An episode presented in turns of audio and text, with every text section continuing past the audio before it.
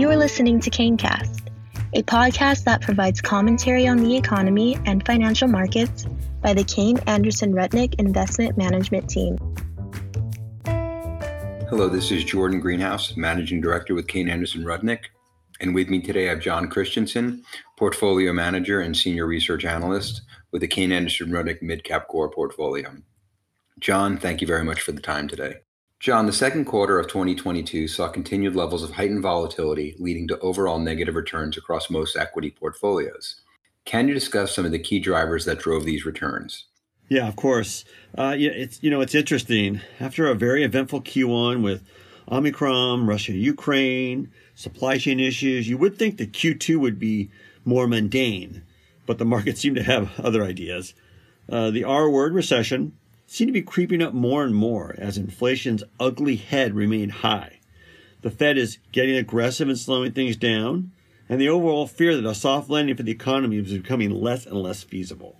This led to an acceleration of weakness in the market in Q2, with the Russell Midcap Index down almost 17%, after Q1 being down 5.7%. What was interesting in distinguishing Q1 from Q2 was that Q1 energy led the way with a strong 40% plus sector return. This combined with other lower quality companies holding up better created a rare occasion when a negative market was led by lower quality names. While Q2 did exhibit some of these characteristics in terms of sectors, the magnitude of these nuances have converged. And in cases of financial characteristics, they have moved, you know, towards higher quality. Though Every sector was negative in Q2 in the Russell Midcap Index. Energy was down the least. And defensive sectors such as consumer staples and utilities also held up better. You know, so all in all, value still maintained its performance over core and growth in Q2, but the gap has narrowed.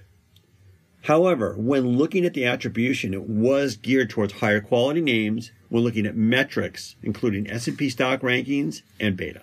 John, Kayne portfolios typically hold up better during downturns in the market given their focus on high quality companies. We've noticed this hasn't been the case during 2022. Can you describe some of the reasons and the key issues behind this? Yeah. Know, again, like we talked about before, we had a bit of an anomaly this year, right? As as the market has been weak and quality has lagged the markets for the most part. Q1 again was that real driver of this as energy led the way in the perfect storm of inflation, supply chain issues, ongoing COVID shutdowns, the war in Ukraine, and concerns for an upcoming recession all weighed heavily on the market in Q1 and accelerated into Q2. Despite the disconnect in Q1, the downward acceleration in the market in Q2 looked more like a typical kind of weak market as lower quality stocks underperformed and while energy was still an outperformer from a sector basis versus the index, it was still negative on an absolute basis. As a result, we are seeing our portfolios gain on a relative performance basis as the year goes on. As we enter more uncertainty in the second half of 2022, we feel that our portfolios are well positioned for economic volatility given our ongoing emphasis on seeking structurally sound businesses that in our view should outgrow their markets and peers over the long term while maintaining solid competitive positions. John, what were the names that detracted the most from performance during the quarter, and what were some of the key positive contributors? In terms of detractors from the portfolio in the quarter, they were West Pharmaceutical, Zebra Technologies, Globus Medical, Cooper Companies, and Ametek. Globus Medical is worth chatting a bit about. Globus Medical is a leading musculoskeletal solutions company that saw its shares falter in the quarter after seeing strength last quarter as new variants of COVID 19 rise and fall, and visits to doctors' offices also are volatile, thus creating uncertainty in elective procedures growth. The company has done a solid job in recruiting new sales teams that are vital to this long term growth. Globus is continuing to take market share, and with a solid balance sheet and financials, we believe should prosper once industry growth returns.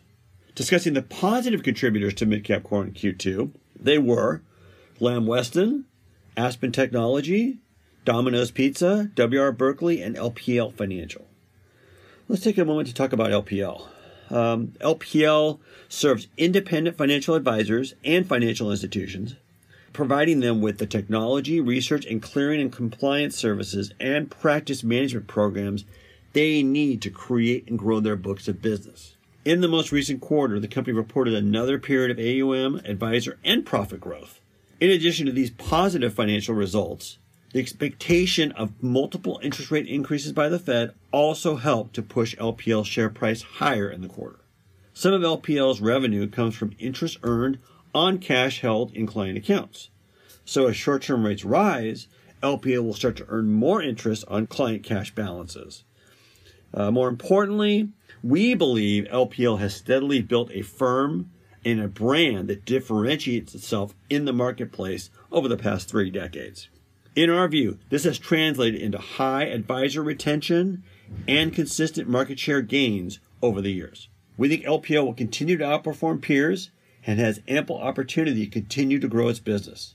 So we remain owners of the business. John, last question. As we move into the third quarter, what are some of the key considerations you are evaluating from a portfolio perspective? Yeah, as we move into Q3, inflation and supply chain issues continue to impact markets, and the ongoing Russia Ukraine conflict has only added to these uncertainties and enhanced volatility.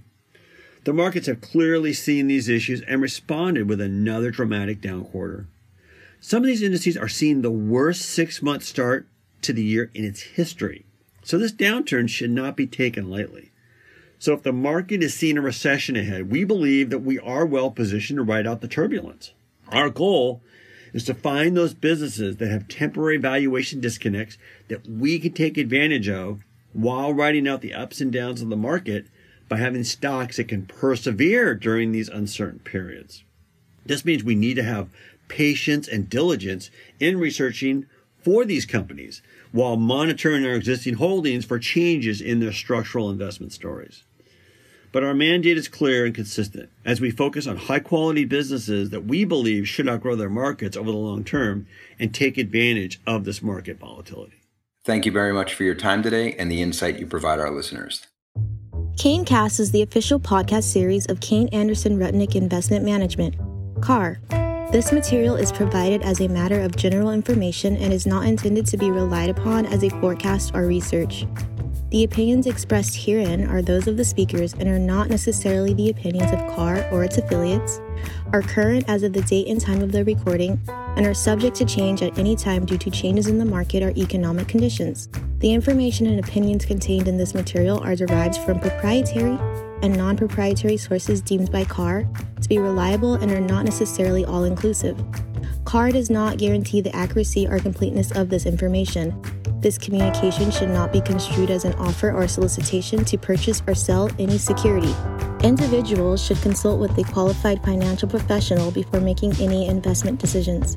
Reliance upon information in this material is at the sole discretion of the listener. To the extent any performance is discussed, past performance is not indicative of future results.